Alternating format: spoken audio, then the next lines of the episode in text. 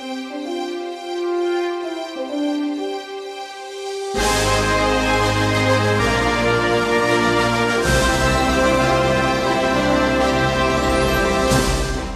हिंदू सम्राट पृथ्वीराज चौहान।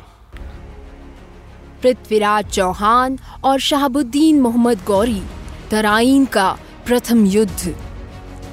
शहाबुद्दीन मोहम्मद गौरी भारतवर्ष में मुस्लिम साम्राज्य का वास्तविक संस्थापक माना जाता है।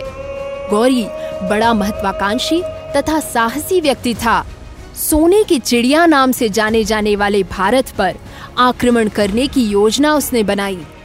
सन 1178 में गौरी ने गुजरात की राजधानी अहिलवाड़ा पर आक्रमण किया, परंतु वहाँ के युवा शासक भीमदेव द्वितीय ने उसका डटकर मुकाबला किया और आबू पर्वत के निकट उसे करारी पराजय दी। आगामी वर्ष में गौरी ने गुजरात पर फिर से आक्रमण का साहस नहीं किया।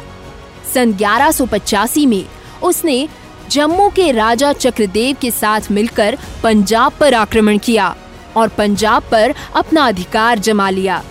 सन 1190 ईसा पूर्व में गौरी ने भटिंडा के किले पर आक्रमण किया और उस पर अपना अधिकार जमा लिया। अपनी कुछ सेना किले की सुरक्षा के लिए छोड़कर गौरी ने अपने देश की ओर प्रस्थान किया। किंतु पृथ्वीराज एक विशाल सेना लेकर इस किले को पुनः प्राप्त करने के लिए बढ़ा आ रहा है। ये जानकर मोहम्मद गौरी बीच रास्ते से ही वापस लौटा। पृथ्वीराज चौहान को इस अभियान में अन्य राजाओं का सहयोग भी प्राप्त था। पृथ्वीराज की सेना में उनके भाई हरिराजा चौहान, स्कंदा, उदय राजा गोविंद राज तोमर शामिल थे। दोनों सेनाओं का आमना सामना तराइन गाँव के निकट हुआ। पृथ्वीराज की सेना में बीस हज़ार घुड़सवार सेना, पच्चीस हज़ार पैदल सेना तथा ऊँट सवार एवं हाथी सेना शामिल थी। गौरी की सेना में पैतीस हज़ार घुड़सवार सेना और पैदल सेना थी। पृथ्वीराज ने अपनी सेना के तीन हिस्से किए। दाएँ और बाएँ में घुड़सवार सेना और मध्य में हाथी सेना और पैदल सेना। सर्वप्रथम पृथ्वीराज चौहान ने गौरी की सेना पर जोरदार आक्रमण किया। आक्रमण की तेज़ी एवं प्रहारक क्षमता को गौरी की सेनाएँ रोक नहीं सकी। विवश होकर उन्हें पीछे हटना पड़ा। इस प्रकार राजपूत सेना, तुर्क सेना के दोनों पक्षों पर आक्रमण करते हुए गौरी सेना के मध्य भाग में जा पहुँचे।